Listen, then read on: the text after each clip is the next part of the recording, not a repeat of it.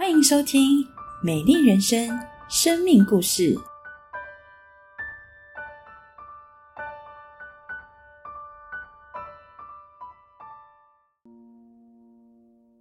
那您如何面对与孩子频繁的冲突呢？嗯，频繁的冲突让我想到，我的孩子是不是有问题？我们到底怎么了？我看教养书，学习教养的知识，找资源去评估孩子的身心状况，然后也带着孩子去上情绪管理的课程，甚至我们还一起去看心理智商。我很迫切的想要解决我们的问题，但是我得到的答案无非就是妈妈要对自己好一点，妈妈开心，孩子才会快乐。妈妈要稳住，要控制好自己的情绪。要温柔的坚持，多一些耐心，多一些了解，要多了解孩子背后行为的背后的真正的原因，来引导孩子。那这些我都知道，但是我就是控制不好啊，我还是不知道我该怎么办。控制好自己的情绪，这句话就好像一个魔咒，紧紧的套住了我。在一次与儿子的冲突时，我气急了。我举起手来想要责打他，可是我又想到我要控制好我自己的情绪啊，我不能在怒气中责打他。可是我又觉得我没有办法忍受孩子这样的无理的挑战，我就气得疯狂的打自己。这样的行为也彻底的就让我觉得我的情绪有问题。我觉得我在小孩的面前有不良的示范。更深的控告，就让我觉得我自己真的是糟透了，而且我也没有办法改变。我不知道怎么面对自己，面对小孩，我甚至也不敢将这样的行为告诉我的先生。我无助的打给我的辅导求助，他为我祷告，并且他坚定的告诉我，他说：“李霞，你没事，你就是太气了，气到自己都不知道怎么办了。”每个人的能力是不同的，你已经按照你的能力，甚至超过你的能力，在教导你的小孩，你就是最好的妈妈哟。当时在我自己都不能接纳自己的时候，我的辅导回应我，让我觉得我被爱、被接纳。我也在我的辅导的身上感受到神的爱就是如此，是接纳的爱。虽然我不完美，甚至有时候非常的糟糕，但是他爱我，他接纳我。我觉得我越能，我觉得我越来越能体会神的爱。儿子上了小一之后，我们是读私立的学校，在学校的时间很长，每天都很晚才回到家，还要写功课，他的情绪反应更大了，常常在接他下校车回家的路上。就短短的五分钟的时间，我们也会常常发生冲突。他常常就是一下校车，他就不高兴；再稍微有一点的不顺心，他就会爆炸，难以安抚，真的让我身心俱疲。记得有一次在回家的路上，他又生气，我也没有什么耐心来安抚他的情绪，就不管他，我就自己往前走。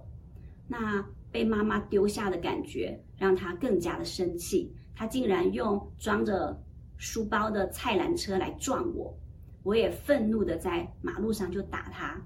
这一次我真的好气，我很气，我最爱的小孩为什么会这样的对我？我也很难过，伤心的我很想逃离我现在面对的所有的困境，也想让儿子体验一下没有妈妈的生活。感谢主，我的先生也很支持我，他帮我订了饭店，让我可以好好的休息。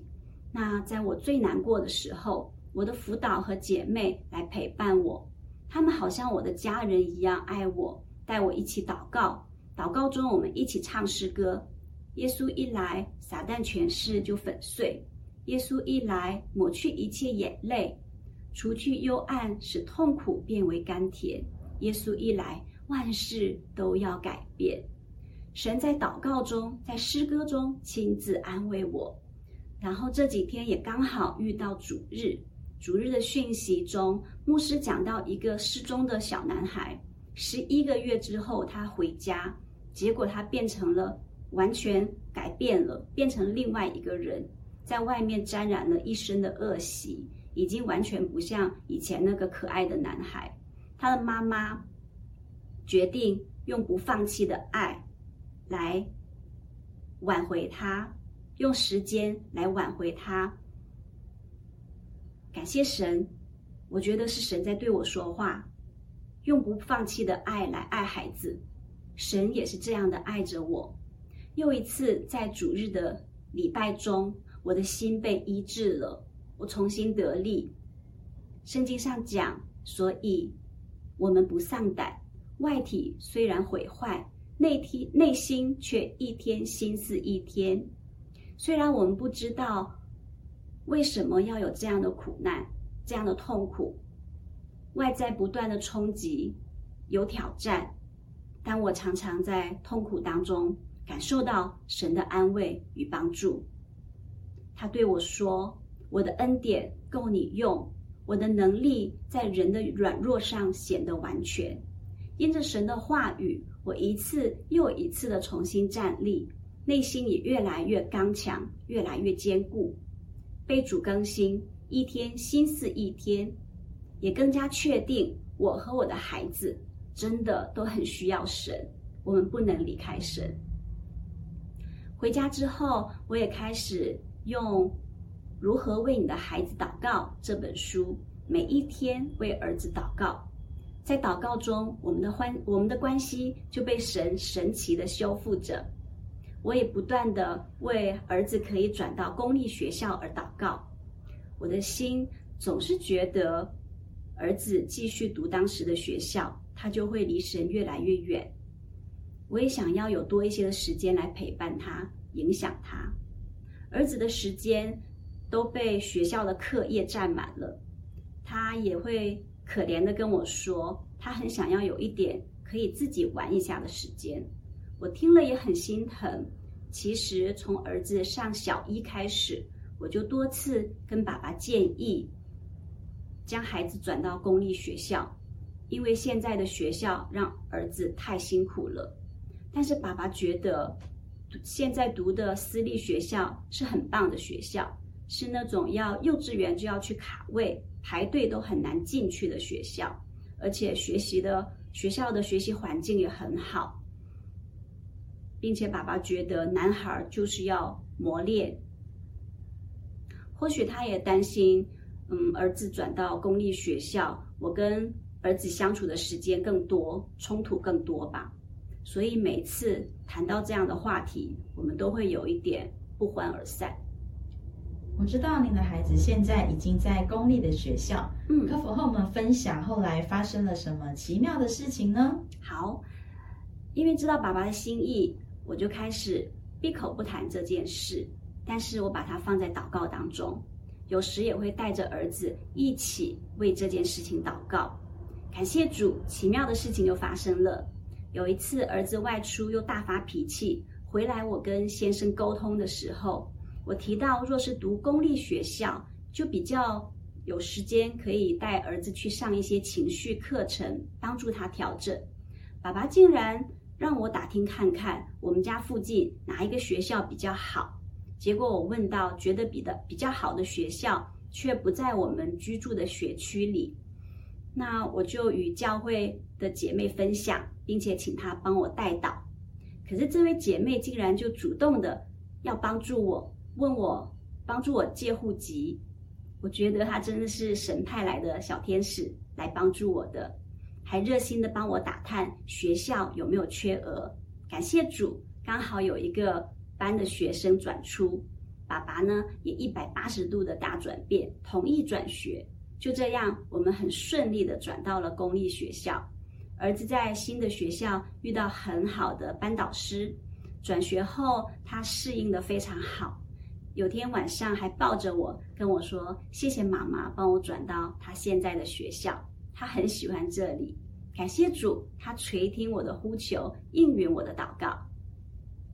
转学后，儿子都读半天就回家了，我们每天相处的时间变多了。爸爸担心的问题并没有发生，反而我们的冲突越来越少了。儿子的情绪也越来越稳定，他有时间去学他很想学的钢琴，参加学校的游泳校队、社团，还有很多时间可以跟妈妈聊天。前两天他就问我说：“嗯，如果妈妈你像约伯一样，突然之间哦失去所有，小孩也死掉了，然后你还生很严重的病，那你还会相信神吗？”他会这样问我。应该是他们现在儿童主日学的读经小本的读经进度是读到了圣经中的约伯记。那我回答他说：“我也有读过约伯记啊。那面对苦难的时候，我就可以把约伯当成榜样。而且啊，神也应允我们，他给我们的苦难一定是我们可以承担的。”嗯，儿子似乎不太满意我的回答，他继续问我。你一定不会比约伯厉害吧？嗯，我就很认真的想了想，回答他说：“我现在真的不知道，如果遇到这么大的苦难，我会怎么样。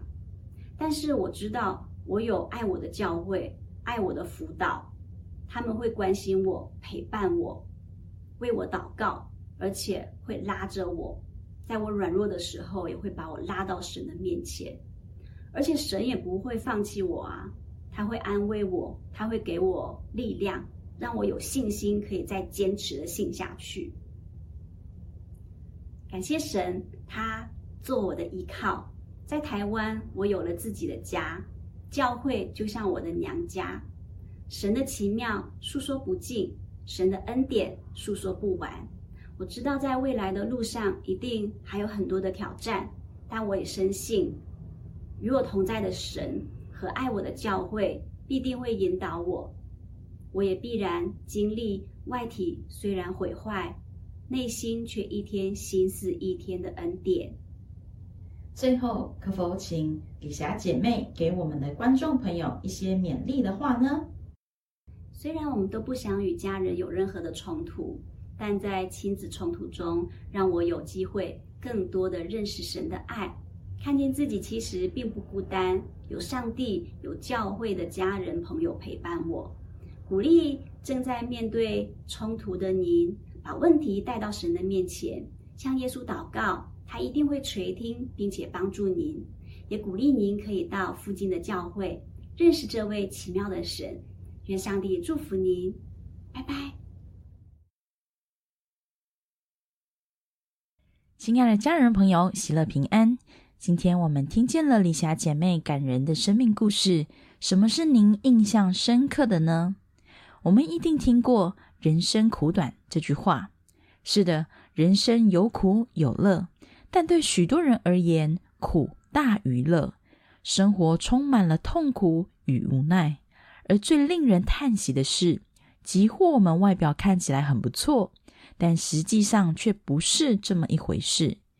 有的人外在光鲜亮丽，令人称羡，但实际上内心暗淡无光，自卑不已；有的人看来幸福美满，令人羡慕，但实际上里面悲苦破碎，泪流不止；有的人外表充满自信，但实际上内在怯懦。因此，许多人只好努力的武装自己，包装自己。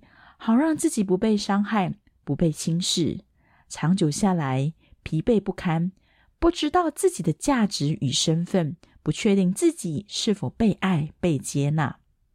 亲爱的朋友，我们可以靠自己改变吗？从人类历史来看，从科学角度来看，人没有办法彻底的改变自己的性格，扭转自己的命运，无法得着永远的满足。即便现在看起来很好，但对于未来没有把握。人的力量真的太有限了，亲爱的朋友，难道人生只能这样吗？不是的。从李霞姐妹的故事，我们晓得有一股从上而来的力量，能够帮助我们由内而外的改变，使我们表里一致。我们可以活出由内而外的光彩亮丽。表里一致的幸福美满，由心而发的刚强与美丽，我们的生命性格可以被更新、被医治，我们的人际问题可以被解决、被改变。在圣经哥林多后书四章十六节说道：“所以我们不丧胆，外体虽然毁坏，内心却一天心似一天。”耶稣就是一切美善与力量的源头。只要我们承认自己的有限与软弱，相信耶稣是独一的真神、唯一的救主，邀请他进入我们的心里，管理我们的人生。他就能改变我们的生命，解决一切的难题。他得胜罪恶、死亡，他永不失败。爱我们的耶稣答应，他要给我们永远的生命、永远的家。虽然我们的肉身会随着时间的流逝而渐渐地老化，但我们的内心却可以一天新似一天，逆势改变。亲爱的朋友。耶稣期待进入您的内心里，进入您的生活、家庭，进入您的忧郁里，改变您我的生命，满足我们的生命。如果您愿意相信耶稣是独一的真神，承认自己的无助，接受耶稣的帮助，您可以跟着我一同祷告。亲爱的主耶稣，求您赦免我的罪，我愿意打开我的心门。邀请耶稣进入我的心里，成为我的救主，成为我生命的主，帮助我经历您永不失败的爱，经历由内而外真实的改变。奉耶稣的名祷告，阿门。愿上帝祝福您。